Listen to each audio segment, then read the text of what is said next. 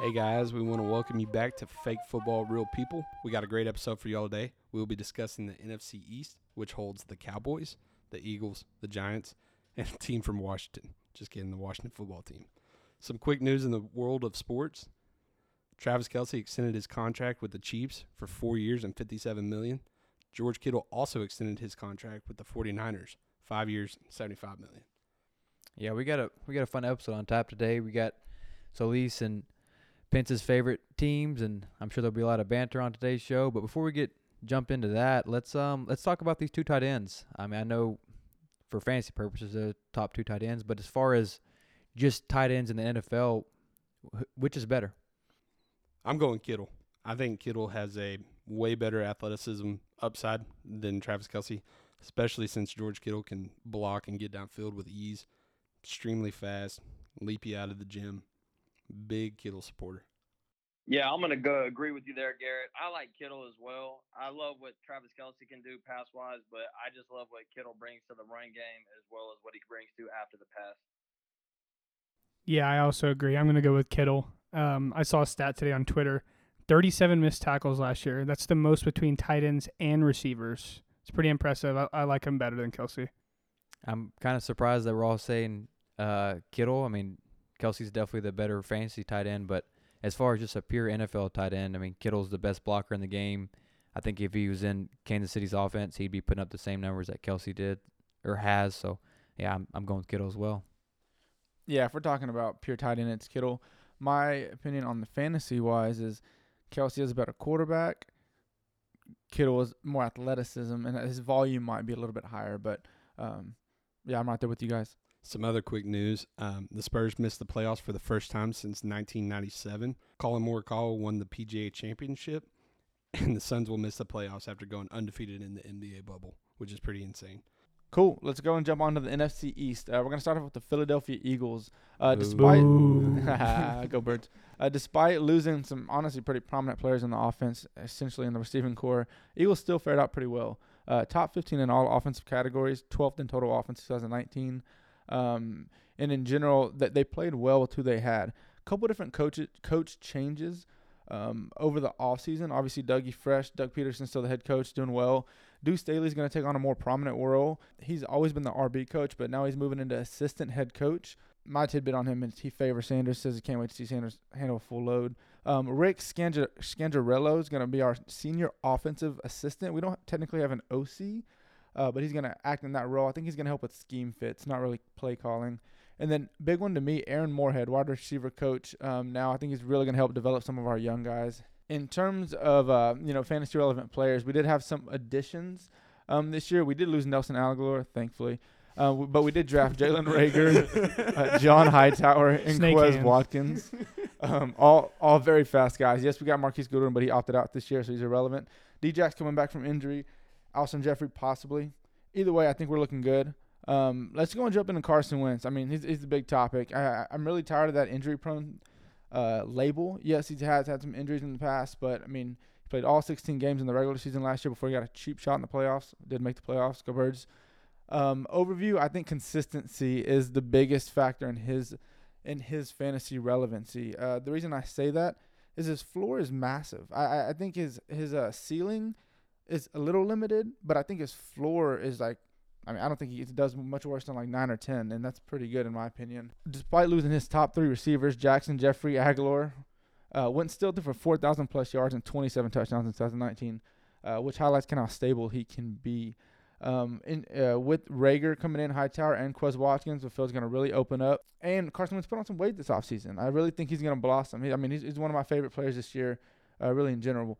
And his, his only real fault is his injury. So he's just he's disrespected amongst the league. Worked hard this offseason. I really think he has, has a potential to uh, finish in the top seven. I have him as my QB seven, and, and, and, and the floor's high, and then the ceiling's you know right around there too.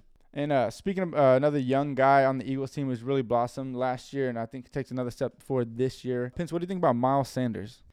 Miles Sanders. Uh, I hate having to talk about my rival team, but I am a fan of this guy.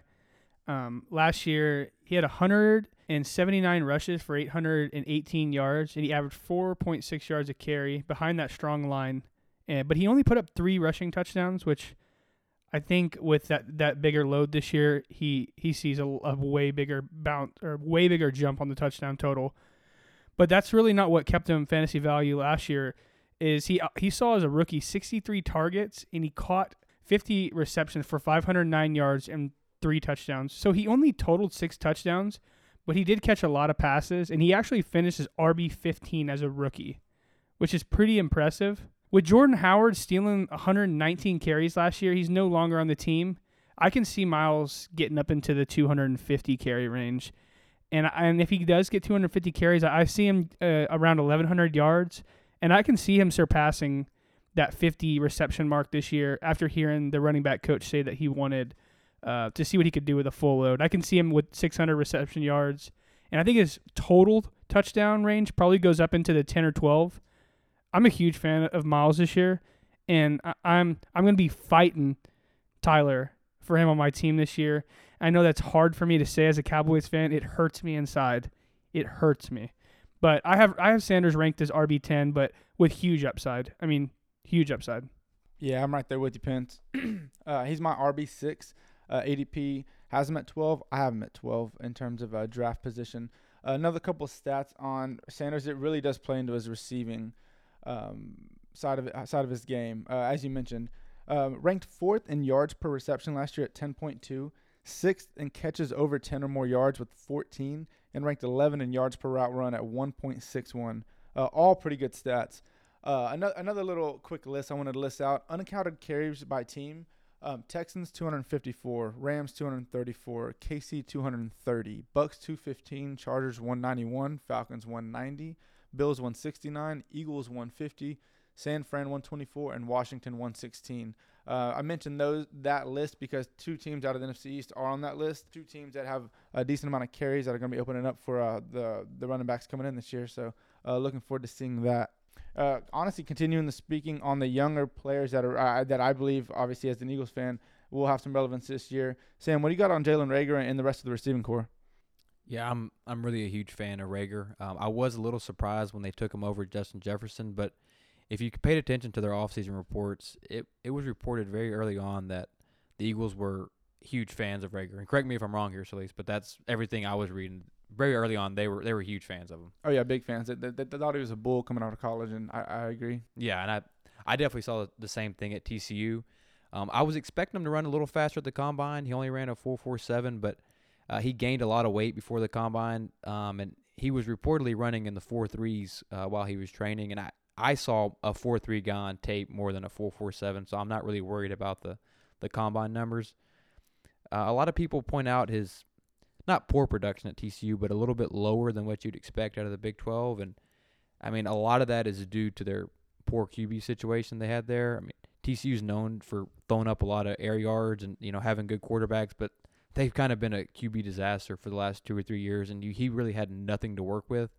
I mean, they had some talent around him, but overall, they didn't win a lot of games. Uh, his QB situation, like I said, was terrible, and I think he got a little disinterested and wasn't running routes at full speed a lot of times. So that has a lot more to do with his kind of lack of production in that poor uh, conference. But overall, I think he's uh, he's a, he's an extremely smooth runner. He just explodes past people on tape, and I think it's under part, un, underrated part of his game is how he goes up and gets the ball. I mean, he's very good at those contested uh, catch situations. I think he's going to be pretty good in the red zone. Watching him a lot in college, I think he has a lot of uh, upside as a route runner, and so overall, I'm I'm really really excited about what Reagor can do this year, but really in the future. I think he's a little raw, but I think in a couple years he's going to be a, a, a really good receiver, and I think he could enter into that top ten, top fifteen conversation once he gets a couple years under his belt yeah, I'm I'm really excited to see his growth as well. I mean, it, as far as the rest of y'all, are y'all interested in DeSean Jackson or Alshon this year? I know they're both kind of getting up there in age, but there's there's a lot of targets in this offense, and someone has to get them. Does, does any of these guys excite you? Yeah, the, the way I look at it is, and this this is odd to say, but the Eagles receiving corps is kind of a crowded positional group right now. Not with like a world of talent, but I mean, you got DeSean Jackson come back off injury. He's going to start. Alshon should be starting the season on the pup physically unable to perform list uh, with a foot injury, um, which will knock him out for a minimum six games. So he's out. But then you have Jalen Reagor, JJ Arcega-Whiteside, who was our 2019 third round pick, which he didn't play extremely well. Sometimes it takes receivers a year or two.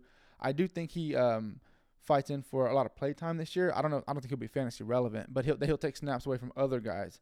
Uh, don't forget about Greg Ward, um, and then you got John Hightower and Quez Watkins, who I don't think are super relevant, but all these guys are going to see the field. So um, receiver wise, I don't know if too many are extremely fantasy relevant this year other than Djax. Yeah, I think the only other real fantasy relevant, if Djax stays healthy, um, I wouldn't mind taking a you know a flyer on DeSean Jackson. I mean, he's explosive. Wentz can throw the ball downfield, uh, and they showed that little connection when they first played together. Speaking of targets and who Wentz is really going to be targeting on this team, Sam, what do you think about the tight end group this this year? Yeah, I mean it's it definitely it definitely starts off with Ertz. I mean he's been he's been so damn consistent. He's caught at least 74 passes and had 815 yards in the last five years. I mean, you just don't get that type of consistency from the tight end position, and he's done it. I don't know why. I really don't understand why people are kind of down on him this year. I mean, he has missed a little time with injury in the past, but he's always played at least 14 games. He is 30 years old, but this is normally still a, a good year for, for tight ends. I mean, most tight ends are in their prime from kind of like age 28 to 33, 34. So him being 30 years old does not worry me at all. Um, I guess my only issue with him are targets are a little up and down week to week, and he did see majority of his targets at the end of last year. With like Solis has previously said, damn near all their wide receivers were hurt or, I mean, yeah, they just they just had a ton of injuries. So um, that scares me a little bit. Um, I guess the biggest discussion around him this year is Dallas Goedert's growth last year. Vince, how do you see him take? Do you, you see him taking the next step this year? See, I think um, when people are talking about the worrisome with Wentz or with Ertz, it's not so much the fact about him taking a step back in talent or not getting the same amount of um, like targets or Snapshare, but I think it's more that people are thinking that Goedert is is super talented, big tight end who's young and does exactly what Ertz does, but you know, is a little quicker, a little taller. I mean, this guy's talented. I mean, last year he even in that offense, and like I said, they had no receivers, so they they really force fed tight ends last year. But he saw 87 targets still, with Wentz still seeing, um, you know, he still saw 135 targets. So I mean, that's a lot of uh, targets towards a tight end. I think you're right though. I think it's going to be something similar. Um, maybe Goedert catches a tight end, another, another another touchdown or two. I kind of I still like Ertz over Goedert, but I mean Goedert's super talented, and I can see the Eagles possibly putting up another year with two tight ends in the top ten. Yeah, I I, I definitely agree with you there. Um, I mean, correct me if I'm wrong, Solis, but this Eagles staff absolutely loves Goedert, and they, they cannot talk about him enough. Oh yeah, I mean absolutely, as they should. You know, look at some of the plays he made last year, and I, I think he's gonna blossom. Yeah, he's he's definitely a, a, a great looking young tight end. I will say though, I mean, he's probably more athletic than Ertz, but they still average the same yards per reception last year. And I mean, Ertz is just such a great route runner, and he's a pretty damn good athlete himself. So I just think people are falling in love with the potential of Goedert a little too much and kind of falling off Ertz. I mean, I'm I'm seeing him slip into the fifth round this year, and I mean, I there's enough room in this offense for both of them to be good. They were number one in um, plays run under 12 personnel, which is two tight end sets, and mm-hmm. I don't see that changing this year. I don't mm-hmm. think they have enough weapons out, enough accountable weapons outside where they can just go away from that. Um, yeah, like, like Ben said, I think the the target share kind of stays the same this year. Goedert may go up a little bit, but I don't think Ertz is going to fall off too much. I, him going to the fifth round is kind of crazy to me, especially with his consistency. And if he's there in the in the fourth round, and I, I don't have one of those elite tight ends, I will grab him in every draft. I, I have no problem taking him. Yeah, my biggest thing on Ertz, honestly, is um, with Alshon being out the first six games, they're going to be leaning on someone they're comfortable with. Winston needs to start off hot. Eagles need to start off hot. I mean, the tight ends did take 38.9% of our, our, our targets last year. Uh, we start off Washington, Rams, Cincy, San Francisco. I think Ertz has a, a hot season start, and we'll, we'll, go from there. So I think definitely draft him early. Yeah, and, and to build on that, they have the the easiest tight end schedule overall this year. Yeah, which I mean, it's it makes me like yeah. both these tight ends even more, and it mm-hmm. makes me like Wentz a little more because these are going both these guys are going to be the focal point of their of their uh, passing offense. Yeah, and I think that's the thing about Ertz is people forget how elite he really is at that position, and so when people are saying they're pushing him down in the in the rankings, they're it's kind of almost like a little nudge that saying that you're losing it, and I don't think he is at all. No, he's definitely not. So let's let's switch it over to uh, Pence's favorite team. Go Uh, boys. Yeah, I mean, if you know Pence, you know he's a complete homer. Uh, he hates everyone besides the Cowboys. Um, he's he he has a poster Hold up on and now. He's kind of- Hold on. hold, hold on. I, I'm a respectful Cowboys fan. he's not a respectful he's Cowboys not- fan. He's not kind of at a all. mediocre He- person, just like the Cowboys. he's- right he's- in the middle. He's one of the Cowboys fans that you always see mouthing off on Facebook and just making Oh. ridiculous posts. now we're just being damn not damn out crazy. Now I don't do any of that stuff. Am I being ignorant? You are being ignorant. like a Cowboys fan. All I can say is y'all boys watch this season. We just signed Everson Griffen. Griffen, y'all are in trouble, baby. Yo, you said that the last you said that last year too, and y'all missed the playoffs, guys. Hey, is this a bash uh, Tyler's favorite team podcast or about fantasy football? Hey, no, it, it's it's definitely not. I mean, It's definitely bashing Tyler's favorite. Team. But I mean, if if you look at this Cowboys team last year, they were a very very good offense. I don't think people realize how good of an offense they were. I mean, they were they were really dominant. They did struggle against a few of the top uh, defenses and teams, but overall they had a great season. Uh, I believe they were 11th in passing attempts last year and 9th in rushing attempts, which just shows how efficient they were last year. They do lose Travis Fred- uh, Frederick, but overall this is still a great offensive line. The thing that kind of caught my eye that I looked at the other day is they are replacing Jason Witten with a much more athletic and a much better receiver in Blake Jarwin and a older Randall uh, older Randall Cobb who has not produced before he hadn't produced in three or four seasons before he got to the Cowboys with a complete stud in CeeDee Lamb. Uh, they bring in Mike McCarthy. I think he's only going to help that offense. Um, it is reported that um, what's his name? Kellen Kel- Moore. Kellen Moore Kellen is, Moore. is going to remain the offensive coordinator. Uh, I do believe that, but Mike McCarthy will have his hand in the offensive game plan quite a bit, and I think he's only going to help Kellen grow as an offensive coordinator. So obviously, this the conversation uh, this offseason has been about Dak and his contract, and this team definitely revolves around Dak. I mean, they're going to go where Dak leads them. Uh, Pence, where do you? I mean, what's the ceiling for Dak this year? Yeah, I mean, I, I agree with you. Everybody says it goes through Zeke. It goes through Zeke. Um, as a Cowboys fan, I mean, and da- Dak's the heart and soul of what makes this uh, this team go right now. Um, he took a big step last year. I mean, I have him as my fourth ranked quarterback, and I could see him easily being, you know, right behind Patrick Mahomes. And I honestly think he could could, surpass uh, Lamar this year. I think Dak throws over five thousand yards. So. Um, but like you know, getting back into last season, he took a major step with uh, Kellen Moore under. Um, and like I like Sam said earlier, uh, Mike McCarthy, the QB whisperer, is now on the team. Uh, I think it only helps his development. Um, those guys, those two minds are going to be great together, and I, I think you know, Dak last year he threw for 388 completions on 596 attempts for 4,902 yards, 30 touchdowns, and 11 interceptions. And with a QB rating of 99.69. I mean, that's that's really impressive numbers for a first year offensive coordinator calling plays and you're just you're just adding more to another year with him and another year for Dal uh, for Dak in that offense. And like Sam said, adding receivers like CeeDee Lamb, you know, Gallup going into his third year, Amari Cooper, Jarwin, you got Zeke, and you add in um, Tony Pollard. I mean, this offense is scary, and he Dak has the thir- uh, the best trio wide receiving core in the game. As you can tell, I'm I'm very high on Dak. I'm excited. I think he throws over 5,000 yards. I'll say it again. But another thing that makes Dak fantasy relevant is he does run the ball a decent amount. So you do get some some rush yards, and he does punch the ball in with a couple rushing touchdowns per year. Yeah, I was gonna say I don't. The yards don't excite me as much as the touchdowns. He's he's always top two or three as Yeah. far as rushing touchdowns by the quarterback, and that that's a huge uh, added bonus. Yeah, for, exactly. quarterback position. Last year he- he rushed for three. I mean, I think the year before he was even higher than that. I mean, he gets in. You know, when they get into that red zone, he he will punch the ball on himself. Did you see him in Mississippi State? Oh, That's yeah. all he had to do. That's all he ever did.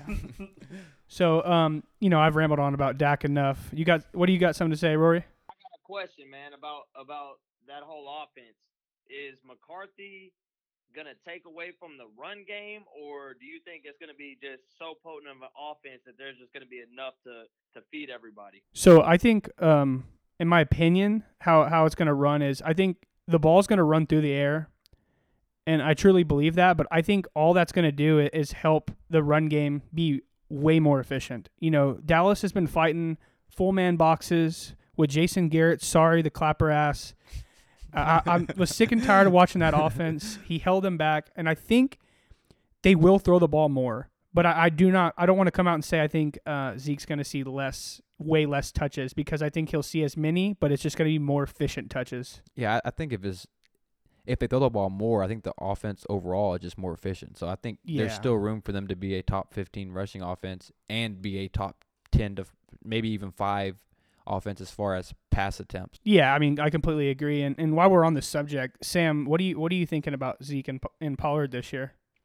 I mean, we kind of just touched on it. I, I think Zeke's carries go down a little bit. I mean, this guy is just he's so consistent. He he every year he plays, he gets over 300 carries. He gets you know 16 to 2,000 uh, all-purpose yards, 10 to 15 touchdowns. Uh, his receiving numbers have been going up a lot. He's proved that he's a good receiver.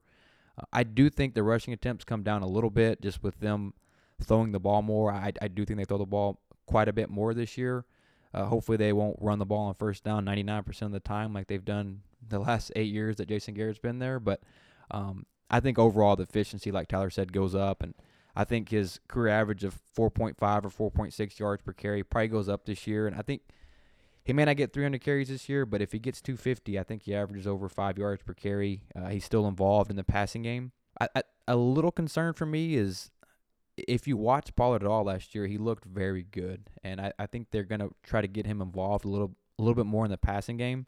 Are you kind of thinking the same thing, Solis? Yeah, I'm I'm a big fan of Pollard to be honest. I think um, I got to hear a lot from Pence last year, uh, and and really whenever they drafted him, and I started watching him myself, and I, I think he's extremely good. I mean, he led the NFL in elusive rating, racking up like 26 broken tackles on just 101 touches. Like that's pretty That's- pretty, pretty freaking good. That's crazy. and he and he averaged 5.3 yards per carry. That's, Yeah. that's good numbers. he's he's cold. So I think Pollard is pretty pretty good. I mean, I, I put him in the first tier of handcuffs with uh, Mattison, uh, Latavius Murray, and Pollard. And I don't know if I have a exact order, but I wouldn't mind taking either one of those three as a handcuff, a top handcuff in this league. Yeah, I get guys. If out of those handcuffs, uh, like you mentioned, we're talking about um, we're talking about Tony Pollard. Obviously, we're talking about Alexander Mattison in Minnesota, Edmonds in Arizona, and Latavius Murray in New Orleans. Guys that probably won't see a lot of touches and won't be weekly starters in fantasy. But if if any of those guys um, starting running backs goes down, who do you like the best out of that list to, to take over and be a, a top ten or top five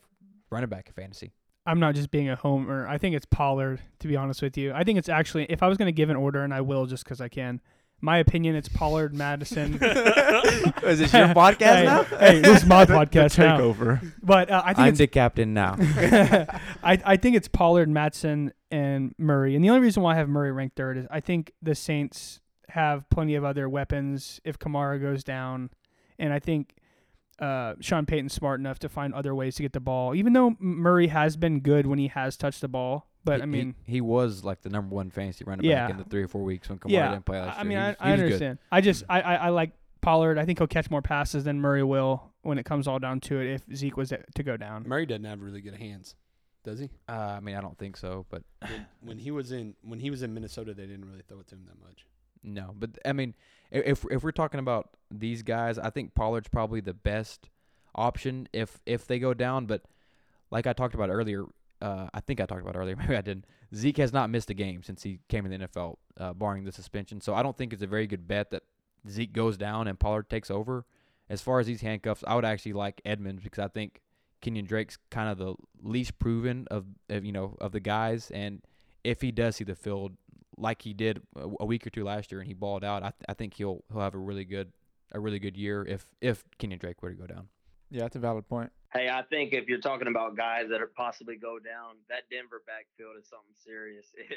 If I know they're splitting the carries probably 50-50 either way, but when you talk about if one guy goes down, I think you boost the other guy into RB one automatically. And that's why it's not a handcuff because they're kind of probably going to be splitting carries. But I do get your point. I think that they have a lot of talent in that backfield as well. Yeah, and they're they're both kind of injury prone guys, so I could I could see one of them getting hurt for sure.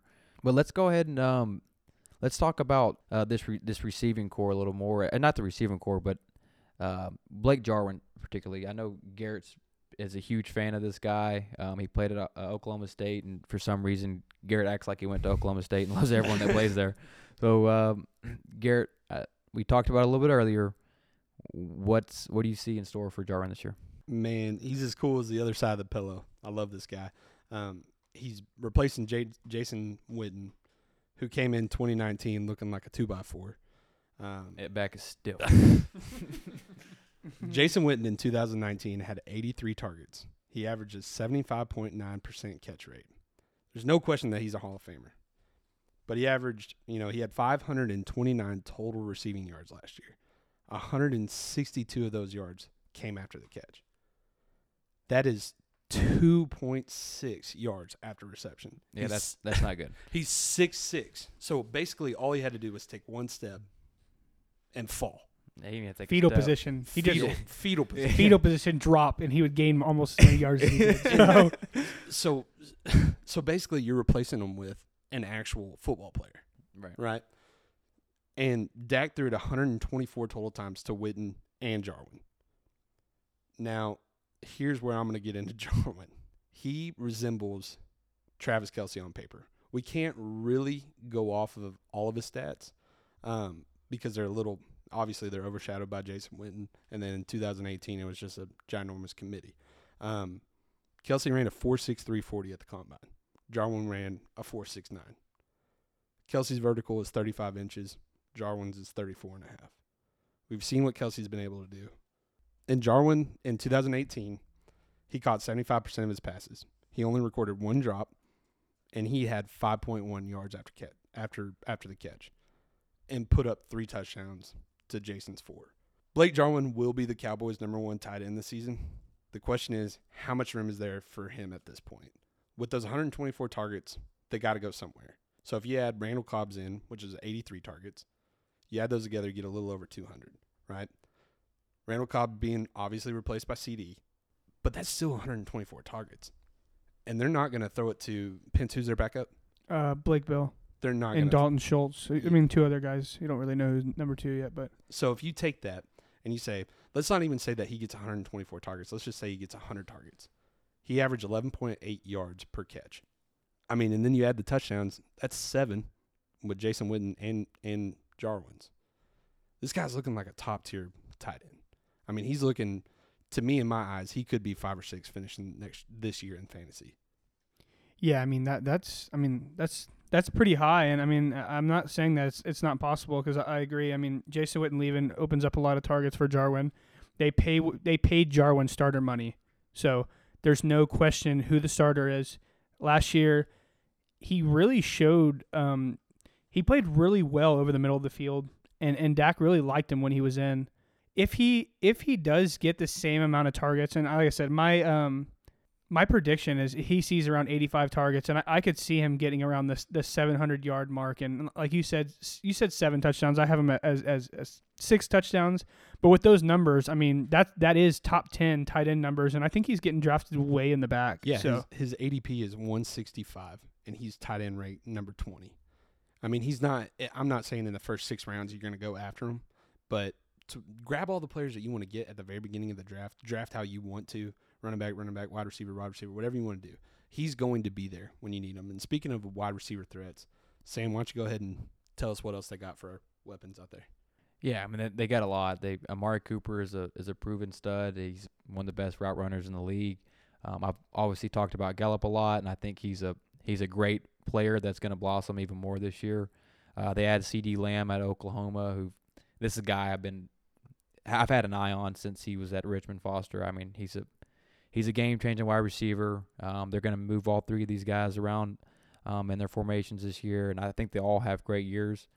Um, I've seen some stats recently where um, people are act- actually suggesting that Gallup could overcome a Cooper this year in fantasy points. Pinch, you think that's crazy, or do you think Amari still is the is the number one target in this offense? I think that's a really tough question. and to be honest with you, I, I really have a hard time answering that. Gallup, even his rookie year, going back and watching the games, they clicked on the deep ball instantly. I mean, Gallup. I mean, it, they had this like connection, and then in year two, it came up again. And when Cooper went down, Gallup. I mean, he he played on on a tough knee. He had knee surgery in the beginning of the year, and he still played on it and, and put up massive numbers, still over a thousand yards. I don't think it's completely crazy to say that how that he's going to outscore Cooper. But if Cooper plays 16 games and Gallup plays 16 games, I do think Amari does outscore him. But that's if he plays 16 games. But I, I- I mean, and it's that's and that's on both of them too. Yeah. I mean, but I mean, I haven't seen enough injuries to to be worried about Gallup. I mean, he hurt his knee, had a scope, missed two games. Put in 14 games, he put up a thousand yards. And in college, I don't remember hearing about any major injuries. Cooper fought injuries since he's been in the league, so. and, and, and mental problems, especially with Cooper. Yeah, I mean there there's a lot to it. I mean, and and I just have to take a second while we're sitting here because the NFL let CeeDee Lamb drop all the way to 17 and let us put together the best trio wide receiving corps in the game. And just just to rub it in a little bit, I'm going to let Tyler talk about our uh, wonderful wonderful receiving corps because I mean the Eagles is a trash. I, I know y'all can't see it, but it looks like Pence is about to make love to his mic over here talking about these receivers. You guys have no idea. He got a little close to it. He did. And you know the last person to wear 88 for the Cowboys? Uh, Michael Irvin probably. And Dez Bryant and oh, Michael Irvin. You're right. They're all three Texas boys. Are you a Cowboys fan now too, Garrett? Oh. no, I'm, I'm a big fan of the receiving corps. Obviously, like, I mean, you gotta respect football players. Like, yeah, I hate the Cowboys, but I respect good players. Personally, my favorite receiver on the Cowboys is Michael Gallup, though, and the reason I say that is I like his deep threat avail- abil- uh, ability as well as his ADP. He's going like the seventh round. I definitely think his seventh round re- uh, receiver definitely worth it. I mean, I would take him before that personally. I mean, he put up a thousand yards last year with Cooper. Um, I do think CeeDee gets some targets. Obviously, he should. He's a, he's a world of a talent. But um, if I had to pick out of the three who I'm drafting, I'm going Michael Gallup because of his ADP and his upside. And, and Dak really likes him. Yeah, I agree. I mean, I know we, I know I asked you whether Gallup could outproduce Amari. I, I don't really think that's reasonable. I, I, I do think Amari's still the better wide receiver. He's going to be their go-to guy. I just kind of thought it was worth mentioning because of how big the gap is when they're ADP. I mean, Amari's getting picked in the third round, and we got Gallup going in the sixth or seventh. I don't think the difference is that big. Um, so I, I do think that I do agree with you there. I mean that that's it, there's not that big of a difference. I mean Yeah. value wise, value wise, Gallup, Gallup is is by far by the, far yeah. the the definitely the, the better Yeah. option. Exactly. Yeah, no doubt about it. I mean, I, I actually think Amari moves into the slot quite a bit. I, I I know Randall Cobb played there last year and he's gone, and now CeeDee's there, so they think everyone thinks CeeDee's going to be in the slot, but I think they move Amari to the slot. I think that helps Amari. I think his route running ability out of the slot is going to be dynamic with with Dak throwing on the ball. Yeah, my only point on CeeDee is while I think, I mean, when he gets the ball in his hands, he's going to be amazing. But if you're being realistic, he's got to be at earliest the fourth target on the team, maybe the fifth. If you got to think about Cooper, Gallup, Zeke, and Jarwin. So I mean, I mean, it's just his target share is the only thing that I think holds him back. But don't get me wrong, I still think he can go off. Yeah, I I, I agree with you there. We we've kind of talked about all these rookie receivers quite a bit. Uh, we've talked about Jeudy, we've talked about CeeDee, we've talked about Ruggs, we've talked about Jalen Reagor. We haven't mis- mentioned Justin Jefferson yet, but he's a guy we'll get to eventually. And we've talked about Aiyuk a little bit.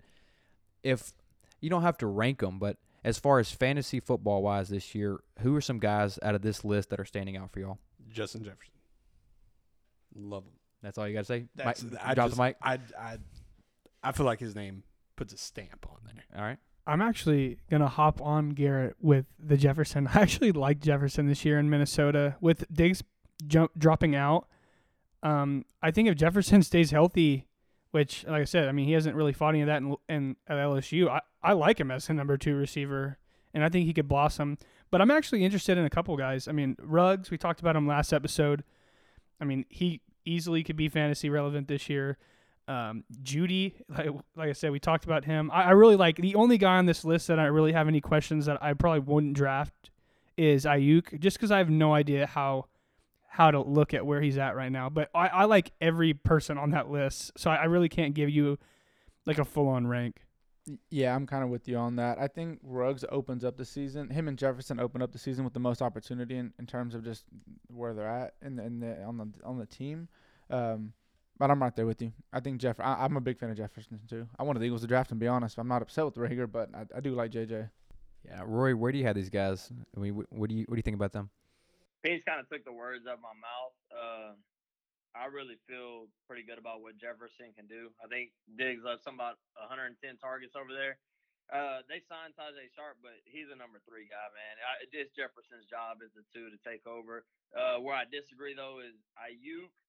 I know he's coming back from injury, so it's kind of in the air about what to expect. But with Deebo out and a lot of youth over there, I really do think they're going to find ways to use him, and he's going to be starting early on and getting experience, kind of like Reagor. Uh, Jeudy's the other guy who I think can be a big name in the fantasy world this year to look at. Um, you know, the other guys look good. I love CeeDee Ruggs. Those guys, Ruggs has a good opportunity, but to me, it's kind of Jefferson, Aiyuk, and Jeudy are my guys. Yeah, I I actually like. I mean, I think coming into the season, Ruggs and and Reagor actually probably have the two best opportunities as far as just the number of targets. If you're kind of looking at the outlooks of both their teams, I do think Jefferson fills in nicely for for Diggs and and Price settles in for over 100 targets out of the slot there. But the biggest upside guys for me this year, without any injuries around them, are Ruggs and and Reagor. I, I actually think Reagor has a pretty decent chance to be the number one fantasy scoring uh, rookie wide receiver this year. I think they're they do have a lot of guys there, like you said, Solis, but none of them really jump off the page. I mean, DeSean's like 33, 34 now. He's dealt with a, a, a boatload of injuries. Uh, Alshon's already hurt, guaranteed to miss the first six weeks if he ends up on the pup, which we're all expecting him to. And he honestly could miss another two or three games after that that pup list is you know after he comes off that that list. So Yeah. Yeah, and it's a foot injury, so I mean, Right. there's and no he's he, he's getting up there in age. He's battled with a lot of injuries. So um, I think all of these guys are, are worth the flyer once you get into the later rounds. I wouldn't mind having two or three guys on on my team and just kind of see how it plays out over the you know over the first four to eight weeks and see if you know a couple are standing out. But I do think one or two guys, one or two of these guys bust and not bust, but pops off and and has really really good years. There, this is a great great rookie uh, wide receiver draft, and um, these are going to be some guys that we're going to be talking about a lot over the next four to five years. I could see. You remember how um, Calvin Ridley? Do you remember how Calvin Ridley started out on the Falcons behind Julio Jones, and he couldn't really find his footing, and then all of a sudden he just busted out on the scene? And he was, I mean, he was pretty solid when he came in day one, but he was behind Julio. That's how I see Justin Jefferson pulling it out out there. Yeah, I, I can see that a lot. He's a good route runner. yeah, I mean, I completely agree because I mean, Adam Thielen's 31, so I mean, I mean, but Adam Thielen's still going to get his target. I mean, share. I understand that. I'm just saying, I agree with you that it, there's he could he could be a great guy this year, and then next year he could be the guy. yeah. He, yes. he, So- he, he has, he definitely has the 100%. I, potential. I 100% agree. Agreed. So to start this podcast off, we've talked a lot about we've talked a lot about two teams that have a ton of fantasy relevant players on there. Let's go ahead and switch over to a team that really has none besides Terry McLaurin. Um, the Washington Redskins, man, or not? I'm sorry, not the Washington Redskins, the Washington football team. Um, they what football team? I don't know. They, they're honestly they're they're not as bad as we we're talking about. They they don't have a great offensive line. Um, their receivers besides McLaurin are, are pretty poor. Um, they were they were pretty bad last year, and all they've done this offseason is let go of Trent Williams and draft a running back in the third round. So I don't think their outlook looks a whole lot better. They are having a new um, regime basically come in. They're they've had a lot of front office and coaching changes. Uh, Scott Turner is going to take over as their offensive coordinator. Uh, this is Norv's son. Um, I don't really know what to expect from Scott. Um, Norv in the past has kind of always had, always you know, evolved his offenses around um, what what players he has on his team. Um, he's last year with the Panthers. Uh, Scott did have a pretty good hand in what they were doing with their offense, and they were a very pass happy team. They got the ball out of um, all their quarterbacks' hands really quick, and I kind of think that's the way it shakes out here. I think they want to get the ball out of Haskins' hands and try to um, kind of get past their, their poor offensive line by doing that. Besides Terry McLaurin, I think my most fantasy interest is in this backfield. Yeah, Antonio, I mean, Antonio, Adrian Peterson um, is still around. He's still alive. I think he's like 47 years old. Um, he actually averaged 4.4 yards per carry last year, which I didn't realize, and Uh, he's he's still around and will still have some impact on the team. You know I- who's not still around? Guice was definitely supposed to be the leader this year. Um, he is now. I think he he will be in jail if he's not already. He tried to uh, kill a woman with his hands. Uh, he strangled her until she's unconscious. So he is gone. We probably will never see him again. Kind of It's, a. Uh, this is another Ray Rice case here. He's gone. It's a little worse than Ray Rice. Let's, it, it's worse than Ray Rice because Ray Rice is actually good when he hit hit his uh, wife with the left hook. But um, yeah, Guice is done. He's kind of a uh, Aaron Hernandez gone forever type scenario here. But Roy, how do you see this backfield checking out? I mean, do you think Adrian leads the carries uh, to start the year, or do you, you think they want to get one of these young rookies involved pretty quick? Uh, just going in to kind of touch on what you were talking about about Scott Turner. Um, I think his game is getting the ball out of the QB's hands quick too. Uh, he led Cam to uh, 67.9% completion percentage, and he led Bradford. He was the QB coach back when Bradford can throw and was alive to uh, 71%. So uh, there, that that's the kind of game they're gonna play. But as far as AP, he had 59% of the snaps last season and was two yards shy of running for a 900 yard season. Uh, the year before, he had a thousand with Alex Smith at the helm. Um, and if you really think about it, and you think about what Ron Rivera did for a while there, right as they drafted McCaffrey, he stuck with Stewart because I think he likes a vet that he can trust. And I know AP is 35, but AP is not your average 35 year old, and we saw that when he ran for 2,000 after that ACL injury. Um, I think AP can run for a thousand again. Guice had 42 carries, and if you ask me how they're going to split that up, I'd say at least 30 of them are going to go to AP. So I think you're going to see him take the job. Um, I think they're going to have to try to lean on the run with the receiving corps they have outside of McLaurin. They're going to have to to lean on the run. And I think if Haskins wins that job and Haskins takes that next step forward, I think you're going to see AP be able to run for a thousand again around the 240 attempt mark, maybe. You know, he doesn't bring anything in the pass game, but I did see the running back coaches talk about um, trying to work him in on checkdowns, you know, and using him for play action. So I think you're going to see the majority of him coming out uh, with those young guys surrounding him. But I think you need to limit your expectations and understand that you are getting a run guy only. Standard league, sure. Um, PPR, you need to understand that you're maybe getting a, a, a weak flex week in and week out. What are you thinking about him? Yeah, I agree with you, Roy. I think he does um, see majority of the the rush attempts early on in the season, but um, once they get on in the season, especially if they're not winning games, they're going to have to start looking at some of these young guys that they have and seeing how they can get them involved.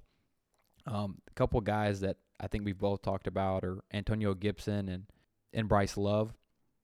As far as Gibson, um, he's a pretty exciting guy coming out of Memphis. He didn't touch the ball a lot, but he had a very good combine. I think he measured in at like 6'1", 220 and ran up 4.39. Kind of reminds me a little bit of a David Johnson coming out. Um, both coming from a small school. Uh, David didn't run a 4.39, but he was very explosive at the combine, and they both can do a lot um, as receivers. Roy, I know it's kind of been reported that Antonio Gibson is uh, in meetings with both running backs and receivers. Do you think he becomes a receiver on this team, or do you think they want to get him involved as a running back? Man, I'll tell you what, I've seen it with guys, you know, in, in, in my coaching career, I've seen it with guys trying to cross train in different rooms. And it is tough, man, especially at the NFL level. Even though these guys eat, sleep, and breathe football, it's still tough learning positions. I think with what they have in the backfield, they're to try to get him as that third down back. Um, but you know, I've seen the running back coach come out and say, which he's correct, that it's to take time for him to be able to diagnose blitzes and uh, learn different protection schemes. Um, I saw Rivera kind of compared to a bigger McCaffrey. To me, you know, with the I know this isn't a running back. He kind of reminds me of Tyreek Hill with his style and what he can do with the ball in his hands, man. Um, I think it's going to take some time, but if you wait and you and you take a flyer on them by about week four, or if you can scoop them up on waivers by about week four, I think you're going to see him used a lot more in that offense. And I think he's going to be a guy that's going to be really worth your your time, especially for a team that I expect to be playing from behind a lot. Yeah, I, I definitely agree with you there. Um, I think his his early role is definitely going to have to come from the passing game. And if you look at some of the other options on their team, I- think he probably has the best shot to be their third down running back once he can get in there, learn the scheme, learn you know the blitz protections and stuff like that. One thing I've noticed people are kind of talking about mainly on Twitter is how much he touched the ball at Memphis. He only caught 44 passes and rushed 33 times, but he averaged 19 yards per catch and 11.2 yards per carry. And what what really stood out to me is when I actually went back and looked at some old Memphis stats is Tony Pollard was there and um, he only had 78 rushes uh, rushing attempts in his uh, last year at Memphis and only caught 39 receptions. So, and we we've seen what Pollard can do. I mean, he's he's definitely a stud at the NFL level. So, it just shows me that um, that's kind of how the Memphis coaching staff handles their that position. They just don't they really single it to one player. They don't get a lot of guys involved, and um, that, that that doesn't really scare me. Is you know the lack of of uh, carries and, and catches that Gibson had in college. I'm gonna agree with you, man. Um, I really do think th- you just look at his size and his speed and his ability. I, I think he's gonna be an NFL guy. I do think the only problem he's gonna have is if if he can pass uh, McKissic early on. I do think McKissic will take that role early on, but I think they're gonna want to get younger at the position and pass Gibson and Gibson passing. Yeah, you, you you're definitely you're definitely right. And um, one thing I'll point out is he had a lot of very good players around him at Memphis. I mean, I know it's a smaller college, but they had um, Coxie, who they who's a very good receiver at the uh, college level. Uh, Kenneth Gainwell has been there, and he's been a very good running back. And then the first year he got there, Darrell Henderson and Tony Pollard were there, so he's had a lot of competition for carries there. And um, yeah, like you said, if you just look at him, you watch his highlights. This guy is a is a physical freak, and um, they they have to find a way to get him the ball. This team is, besides McLaurin, is completely void of any real threats at the you know on the offensive side of the ball. So they have to find a way to get Antonio Gibson the ball. And you don't draft this guy in the third round without some some sort of plan early on. So um, I agree with you. I think he can can get on the field on third downs early, but over the over the last half of the season, if he really starts learning this offense and he really starts getting his footing in the running game, I think he could be a um a very good player in fantasy football. All right, let's pass it over to Terry McLaurin. Let's talk about let's pass it over to Solis with Terry McLaurin. I know he done a lot of research on him, and you're you're a big fan of his. Yeah, I, I do like uh, Scary Terry, Terry McFly, whatever you want to call him. Um, NFC East is getting loaded with certain skill players, to be honest. So you just can't hate some of these guys. ADP right now is 58. Um, he's my wide receiver 23. Last year he finished uh, wide receiver 29 in PPR formats with 191 points. I don't think he does worse than that. Um, I think I have him at 23 right now. I could see him breaking the top 20. Um, he doesn't have really any other competition for targets.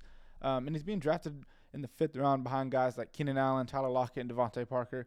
I kind I think he fits there. Don't get me wrong, um, but I think he has upside over Keenan Allen. Maybe not Lockett and maybe not DeVante Parker, but I do think he deserves to be in that realm. Um, he earned PFF's sixth highest grade, uh, receiving grade at 86.5 last year as a rookie, while seeing the second lowest accuracy percentage at 46.15% among rookie receivers. Um, so think about that. Uh, biggest knock on him is his quarterback. Um, 16 game pace last year with Haskins. Actually, first, let me get into his stats. Stats he ended with 91 targets, 58 receptions, 919 yards, seven touchdowns, which is pretty good for a rookie, and a YPR at 15.8. Um, I got some other good stats on him, but if you look at his 16 game pace last year with Haskins, um, his 16 game pace last year with Haskins uh, would have went for 107 targets, 69 receptions, 1,054 yards, and 4.6 touchdowns. Um, my only knock on him is his touchdowns with Haskins. Uh, his 16 game pace last year with all the quarterbacks essentially was 106 targets, 66 receptions, 1,050 yards, and eight touchdowns. So Haskins, as long as he improves, McLaurin's going to do just fine. Um, a couple other just stats that I thought were pretty interesting. Um, he had 21 deep targets, 24th in the league, 9.9 yards per target, 12th in the league, 2.3 yard, 2.38 yards per route run, 19th in the league, and 13.9 average target distance, 21st in the league. I mean, all these stats are in the top 30. Some, most are in the top 10. I mean, 20. Um, and one big one I thought was cool. He had 2.06 fantasy points per target, and that's 19th in the league. So, I mean, all these stats are just leading up for him to be a top 20 receiver, in my opinion. My tw- my wide receiver 23 at the moment. Yeah, and I'll I'll add on to that. Um, Scary Terry was great last year with the QB play that he had to put up almost a thousand yards. And me and Sam actually went back and watched some uh, tape on him. And honestly, if Haskins would have just been a, just a little bit better last year, he would have surpassed a thousand yards. And and I think another year with Haskins, Haskins got a little more time to develop. He doesn't have as much pressure going on. Uh, I think he does improve a little bit, and I do think Scary Terry for sure surpasses a thousand yards, and I can see him in the. Um, he he caught seven touchdowns last year, which is pretty good, but I, I can see him getting above that. I mean, Sc- uh, Scary Terry's a guy that we need to be watching this year for sure. Yeah, one thing I like to point out is uh, they did play together. Haskins and McLaurin did play together at Ohio State, and then they did have some experience last year. So, with this offense having really no weapons around him, this is and them having some pretty good chemistry together. I, I think they could really click together. And you don't you don't have to be on a good offense to be a great uh, fantasy wide receiver. You don't even really have to have a great quarterback to be a, a good fantasy wide receiver. Look at so DeAndre Hopkins all those years. just about to exactly. There's and there's a ton of and look at Allen Robinson his whole career. Yeah. He's still Yeah. he's still been a baller. Entire career. I, I think Yeah. McLaurin's actually a better athlete than Allen Robinson. Yeah, so I agree. McLaurin's I- filthy. I, I watched his tape recently too to back y'all up. Nuts. yeah, I, So good. if he can just get a little bit better uh, quarterback play and if he gets the targets that he has potential to, he could definitely be uh, a top 15, top 12 uh, receiver this year. Yeah. Uh, speaking of, of another team with a second year quarterback being drafted in the first round, let's move on to the Giants here. Um, I don't have a whole lot to say on their offense. I mean, we kind of know the focal point. Uh, Daniel Jones, I think he, he he's getting better every day. Um, Saquon Barkley, and then some of the receivers as well as the tight end. But overall, the biggest change to me there are the coaches changed. They they hired Joe Judge, head coach, first head coaching position, though he does have 15 years of coaching experience. Uh, Patriots special teams uh, special teams coach and wide receiver coach. And he's also been a part of five championship teams between Nick Saban and Bill Belichick, two of some of the most respected coaches in college football and the NFL. Um, they hired Jason Garrett as their OC, offensive coordinator. Uh, fun fact: Garrett was the Giants' backup quarterback from 2000 to 2003. Um, Jason Garrett has seen three NFC um, titles, as well as Coach of the Year in 2016. Um, and I mean, yeah, while Garrett did get a lot of bad rep, um, the, the Cowboys never really had a bad offense under him. They were always pretty good. Um, uh, correct me if I'm wrong there, Pence, but um, That was just because of their talent. I'm, I'm not saying that's wrong, but I mean, they still Yeah, finished I pretty mean, well each year. I mean, he had some good offenses. He did. He definitely did. And every every quarterback and coach that's at Dallas gets over scrutinized. So I think maybe yeah, the that's reputa- just the nature of being a Dallas exactly. Cowboy. So the Yeah. reputation may be a little bit worse than what it actually is, like you're saying. So Exactly. And then one more coach that they hired, Freddie Kitchens, is their tight ends coach. So they have some experience back there. Um, so we'll see. But Pence, what do you got on Daniel Jones? I know you're a fan of him. Yeah, I mean Daniel Jones, uh, they drafted him last year. I wasn't really that high when they drafted him. I was kind of excited. I was like, man, they just they just drafted Eli Manning 2.0. I mean. I got really excited. you and the rest of the world. Yeah, I mean, we got. I mean, I was really happy to see that. But I mean, honestly, he over overperformed for what he was given to last year, and actually played a lot better than I expected. He threw for 3,027 yards. He did not start every game, and he threw for 24 touchdowns and 12 interceptions with a wide receiver corps that was struggling to stay healthy. Their tight end was struggling to stay healthy. So I mean, really, it was Daniel Jones throwing to a bunch of young guys who were new in the system, and Saquon, who also, you know, he dealt with a little bit last year also. So I mean, the team really um, had a hard time last year. Um, they did hire the Clapper and Jason Garrett as an OC, so I I can see um, Daniel Jones. You know, he can take he'll take a step forward. He he's got um, you know Jason Garrett. Like I said, I, I've been bashing the guy you know, good guy. He's a good coach. I just, you know, I think he's a little lost in the time. I do think Daniel Jones does improve this year. I see a lot of people calling him a sleeper. And I can't really get behind it just because of Garrett.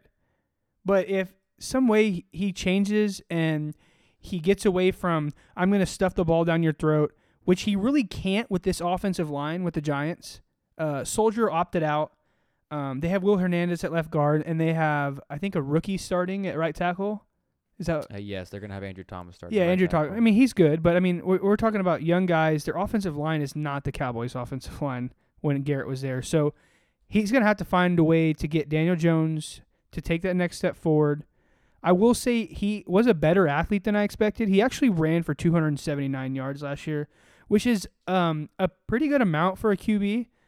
and I, I can expect him. You know, watching a couple of games, I can expect him keeping that same pace around there, and, and he- he'll punch a couple couple touchdowns in. And sp- I mean, now I'm gonna get to the the main to, uh, the, main, act. the main act for the Giants. Um, what do you guys have on Saquon this year? I mean, there's there's really not a lot, whole lot to say. I mean, he's he's getting drafted second overall in drafts, and I think that's exactly where he should go. Um, like you said, Jason Garrett's probably going to try to force feed him the ball, uh, Tyler, and um, I, I definitely think you're correct there. We we saw how many times they gave the ball to Zeke when when Garrett was there, and I think they do a similar thing here. You, you mentioned that their offensive line's not good enough to be able to do that, and I I agree with you there, but this is also a very bad defense, and I think Garrett wants to keep that defense off the field, and that's going to be with running Saquon a lot, um, and they're going to use him a lot in the passing game. I I actually think that if he stays healthy, he has a very good chance to challenge McCaffrey as the number one uh, fantasy player this year. Yeah, I agree. he he- he definitely will be able to fight uh, McCaffrey. I mean, Zeke had some number one years in fantasy uh, under Jason Garrett, so I can see that. And Saquon is a freaking freak, A freaking freak. a freaking freak. You know what I'm saying? That guy, that guy is incredible. So, so like I said, we'll keep it brief on Saquon. Uh, Rory, do you have anything to say about Saquon before we move on to? No, you guys.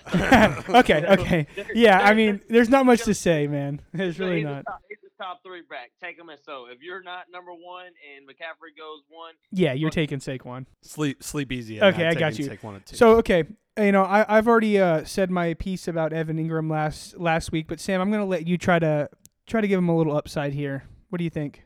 Yeah, I mean, I, I agree. Injuries are definitely a concern with him, but he has been a target hog ever since he's entered this offense. Uh, he was drafted in the first round after he ran a, a 4.42 and a with a 36 inch vertical at the combine, which are both crazy numbers for a, for a tight end. Even though he's basically a, a wide receiver that they list at a tight end, it's still good numbers. Last year under Danny Dimes, he only had one game under seven targets and was actually on pace for 136 targets before he got hurt. I know those are you know that's a high target volume, but um, he did have Saquon was hurt, um, Shepard was hurt during that time, Golden Tate was suspended, so I don't expect that many targets this year. Um, their team overall, as far as receivers and tight ends, it's kind of hard to gauge because they did deal with so many injuries, and they were all at kind of different times. I mean, you had Slayton come in early, or he he didn't play much early. He was a rookie. You know, Tate was suspended. They all got hurt. I mean, it was it's kind of hard to figure out um, how this offense is going to run this year. But I mean, the guy's still a stud. Uh, he's Danny Dimes did look for him early and often last year, and I don't think that changes too much. Um, Jason Garrett's run heavy offense may hurt him a little bit, but this defense is so bad that they can't run the ball. Uh, they can't run the ball too much. They're going to have to throw the ball a little bit. Um, if he stays heal- if he stays healthy, uh, I think he brings return at the you know the seventh and eighth round ADP that he's going. I think 70 catches, 800 yards, and six touchdowns is, is very reasonable. It's just a matter of not whether he can stay on the field or not. Um, I mean, I don't, I don't, I can't predict injuries. Uh, he didn't deal with too many in college, but he has had quite a few since he came into the NFL. Um, yeah, I, I, I think in the seventh and eighth round, it may be a little too early to me for me, but uh, I mean, mid eighth and ninth, I would, I would have no problem adding him to my team. Yeah, and then I'll I'll not bash them for a second, and I'll add to your list. I mean, if you go back and look at the Cowboys' offenses under Jason Garrett, Jason Witten has been was a very fantasy relevant tight end in his years. They target the tight end, and you put an athlete out there like Evan Engram. As I said, my bashing last episode had nothing to do with his pure talent or what he ran or anything like that. I just I'm not gonna draft somebody that has that many injur- injuries. But if the guy plays, Jason Garrett's shown that he uses the tight ends. I mean, he, he will target them. So if he stays and he plays, I mean, he is that that sixth, that seventh round draft pick. But I'm just, I personally won't take him there. and for young quarterbacks, tight end's always kind of like a safety blanket. Right, Yeah, right. And you it saw 100% is. and you, and you saw Jason Witten in 2009 get thrown to 83 times. In, in 2019. 2019. I say. Even though he did play in 2009. Yeah. we, we, we talking about Mac Miller? over yeah, yeah, yeah. No, um, but R.I.P. to the goat. but seriously, Evan Engram is a threat on that offensive side if he's on the field, as you were saying. Um, and Jason does love the tight end, and you would expect Daniel Jones to love the tight end as well. for sure.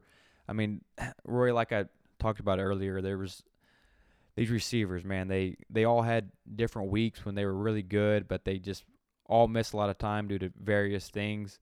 Um, is there one guy that's standing out to you early on in this draft season? Well, real quick, I cannot believe that Pinks would be so blasphemous to Jason Garrett, the three-time Super Bowl champ. What is he thinking, man? uh, nah, man. Uh, but on a serious note, to me, you kind of have a one A, one B type situation. Um, you know, last year it seemed like they never had all three of those guys healthy because they really didn't. You know, Tate with the suspension early, uh, Shepard uh, battled some concussions. Uh, I think Slayton missed a couple of games as well. Um, to me, Shepard, it's a one A, one B, and it's Shepard is the one A as long as he can stay healthy. Uh, he averaged eight targets a game in the ten games he played, which would put him on a pace for 131 on the season. I don't know if he'll quite reach that, but um, I think he's the guy.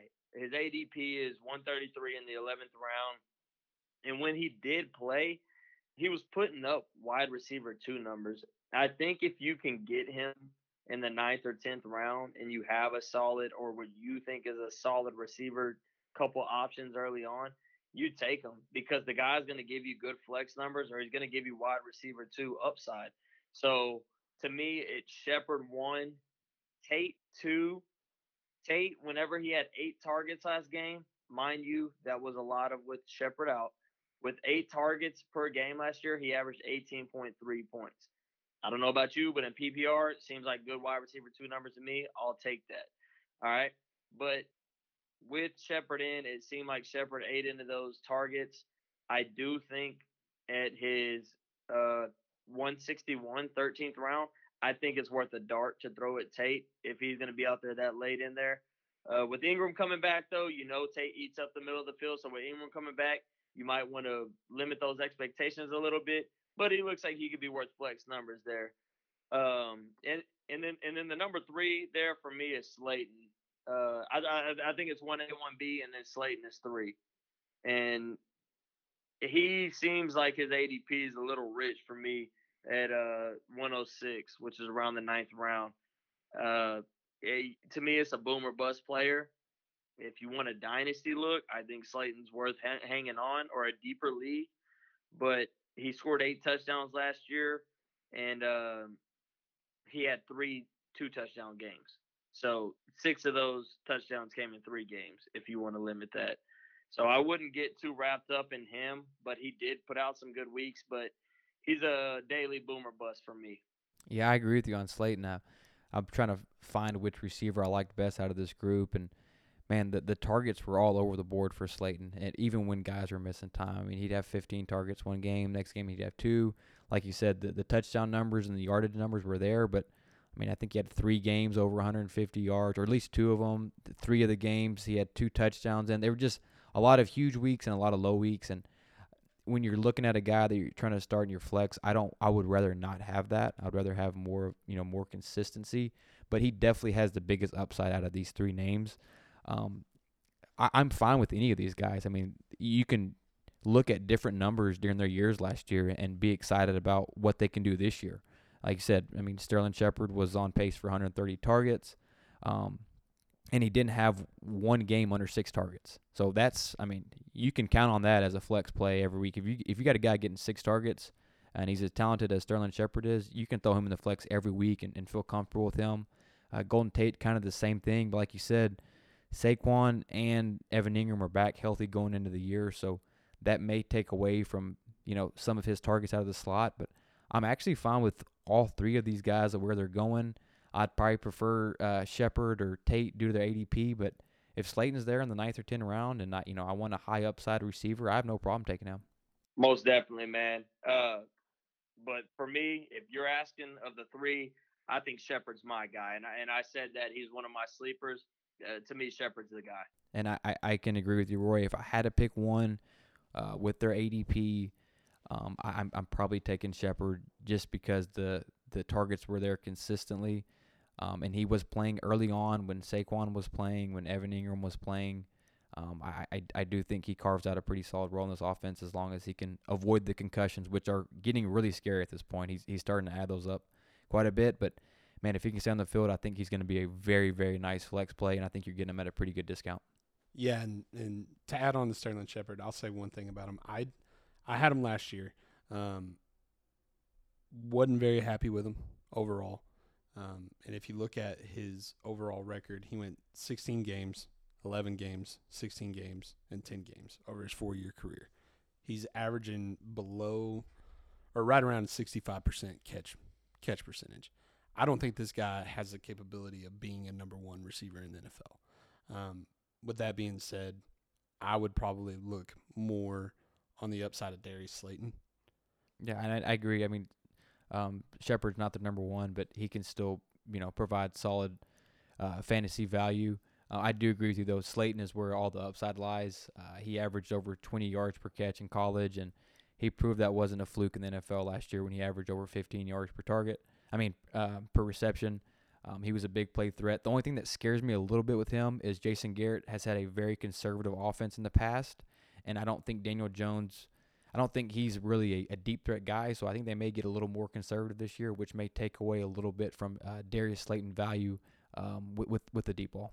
So now, guys, we're gonna jump over to kind of a fun little segment we're gonna do here with uh, kind of a my guys, just guys that at each position that we really like and we really like where they're going, and they're guys that we're gonna be targeting in every draft. I'm gonna go ahead and kick it off. Um, at the QB position, mine is Tom Brady. This is the best receiving corps that Tom's had since Moss left New England in 2009. Uh, his offensive line's a little bit of a downgrade, but they're still good up the middle where pressure hurts Brady the most. Um, besides Mahomes or Dak, who has better talent surrounding him? I mean, he he may have more talent than than one of those guys. He has crazy amount of talent.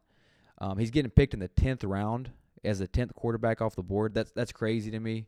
Um, I mean, do y'all remember Peyton Manning's first season in Denver? This is kind of a similar scenario where he's Oh people, yeah, I mean, people like, are thinking he may be done, he and he, threw for like five thousand yards. yeah, and like and like, like 50 touchdowns. 170 touchdowns. He broke I the touchdown record. Yeah, Exactly. 55. I mean, I, I I like it. and I I, I kind of see a similar scenario uh, here. He's going into Bruce Arians' um, pass first vertical offense, and I think he puts up huge passing totals. And I think both Godwin and Evans go over 10 receptions, touchdowns, or they have the ability to. I think Brady's a monster this year, and as a 10th round pick, I'd be glad to take him every draft I can get him. Uh, Josh Jacobs, I've already talked about this guy a lot. I think the touchdowns go up. I think the uh, receptions go up, and I think he has a he has one of the biggest workloads out of any running back this year. I don't think it's crazy to think he's a top three or even a top five selection uh, next year in fantasy drafts. Um, he was a very elusive back, forced a lot of missed tackles, had one of the highest um, yards after contact rate in the league. I think he builds on this on his great rookie season behind that massive offensive line. Um, a guy that I'm very high on that so uh, that Pence is not high on is Adam Thielen.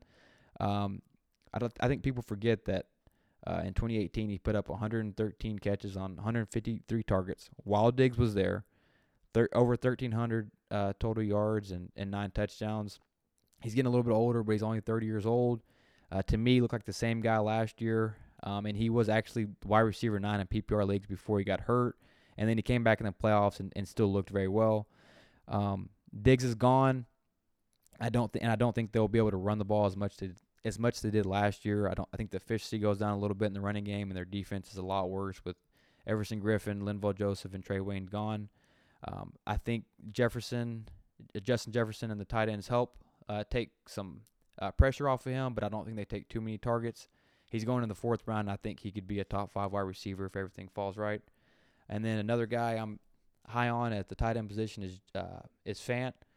Um, like we've talked about, he's he had a great rookie year last year. Um, I know targets are a little bit of a concern, but um, I just believe in the talent here. Um, I, like I mentioned in the uh, AFC uh, West preview, um, his he was top 10 in yards per target by rookie since 2007 with some impressive names. Uh, just name a few Gronk, Kittle, Ertz, and Gone Forever and Hernandez. I'm gonna roll into my my four guys. I'm I'm probably I'm not gonna go into as a de- at in depth as Sam is, but um, guys that I want in every draft. I, really want Dak Prescott. I think he surpasses 5,000 yards this year and probably throws for 35, 35 touchdowns. So I want him. I think he finishes top two, top three QB. Uh, another guy that you know I've already talked about in this episode, and like I said, it hurts me a little bit to talk about because I just the Eagles are just. Ugh. but Miles Sanders, I, I really do want this guy on my team, and I'm going to be fighting people off for him. I, I think he can finish the year with 1,700 all purpose yards. I think he's super talented, and, and I love hearing that he's going to get the, the full workload. He finished with 1,600 yards as a rookie all purpose, so 1,700 is very doable. Yeah, I mean, like I said, seven. I mean, I'm just I'm just saying, 1,700 would be fantastic for me. I'd, I'd love that. And with a couple more touchdowns, like I said, his touchdown total was low. That's the only reason why he didn't just burst out last year. Yeah, a lot had to do with, with Howard being there. Who's right, gone, Yeah. so. exactly. Um, and then my receiver this year, and he's not getting talked about enough, and, and it's starting to bug me. But um, Odell Beckham, guys, he had a hip injury last year. Uh, let's not act like he's just a, a scrub receiver that got hurt and, and has nothing left. I mean, he's a super talented young guy. One, um, you know, two years ago he was talked about being a top two receiver in the league. So I, I just I want him on my team. Baker's gonna be ready. They got a new offensive coordinator. I think they got all the bad stuff out of that damn team and I'm ready to see Odell explode this year. And then I talked about Hayden Hurst a couple episodes ago. I want the guy on my team. I'm going to be drafting him in every draft that I possibly can. I think the upside's just too high for me to not want him there. For my guys, I want to go all Chiefs players so bad, but to not just sit here and go Patrick Mahomes, Clyde Edwards-Helaire, Tyreek Hill, and Travis Kelce. We'll go we'll go a different route. So um, my quarterback that I'm really targeting this year in the draft, it's Big Scam Newton. He's going to a new team, Scammy. and he's had a year off. This man's ready to play football, and we see it.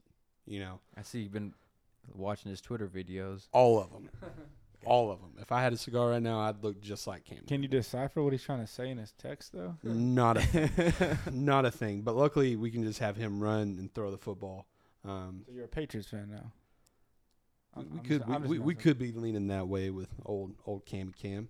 Um, then at my running back position, I got Todd Gurley.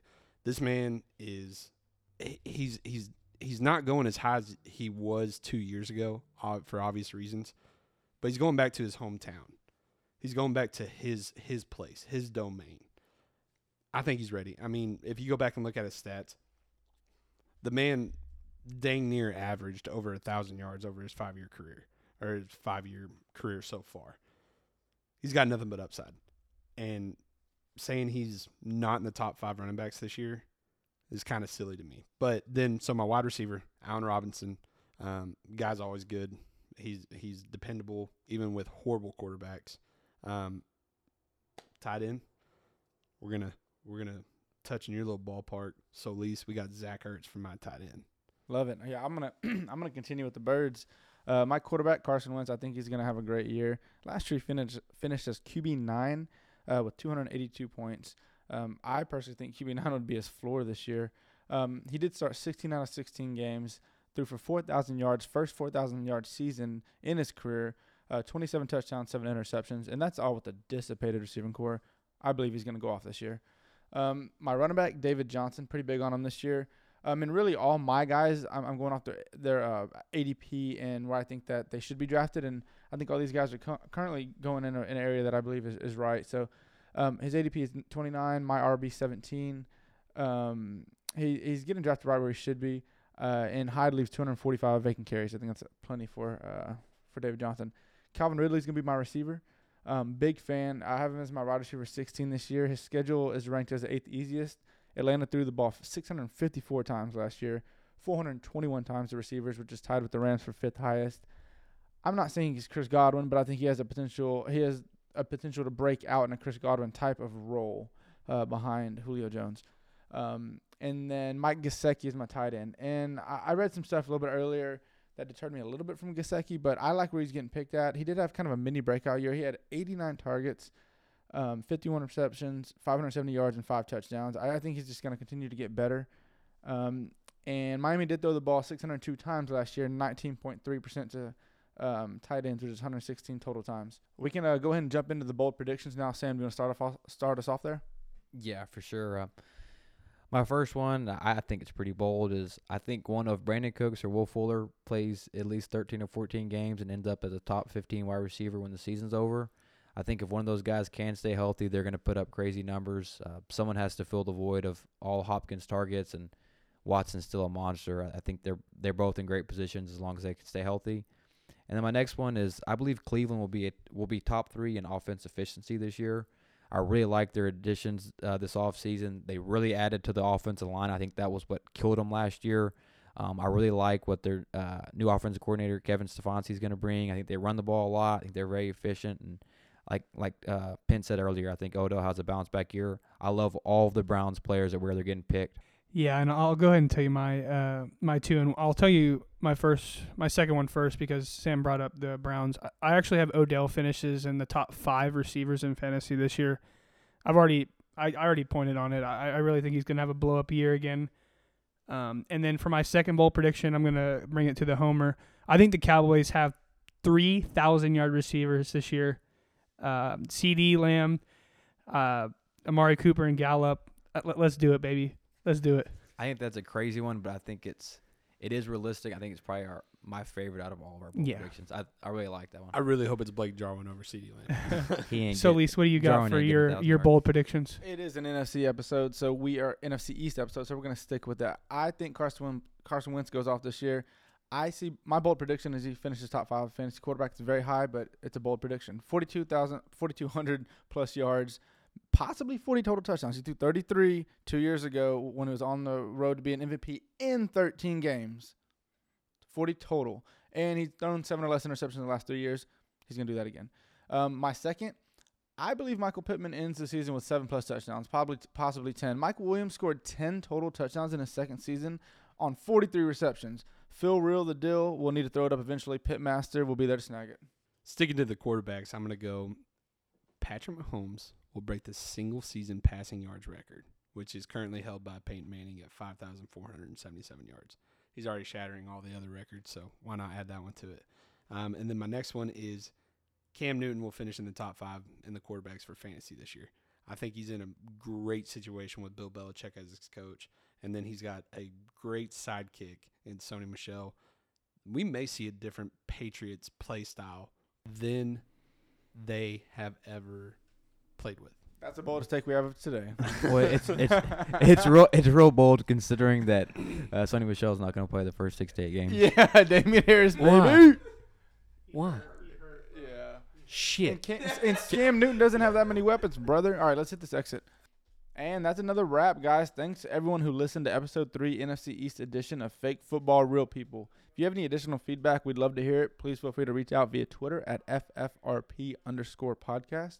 Uh, we, we are continuing to plan on putting up a new episode each week. Uh, and once the season starts, potentially two throughout the season. Uh, join us next week as we dive into the NFC uh, uh, NFC South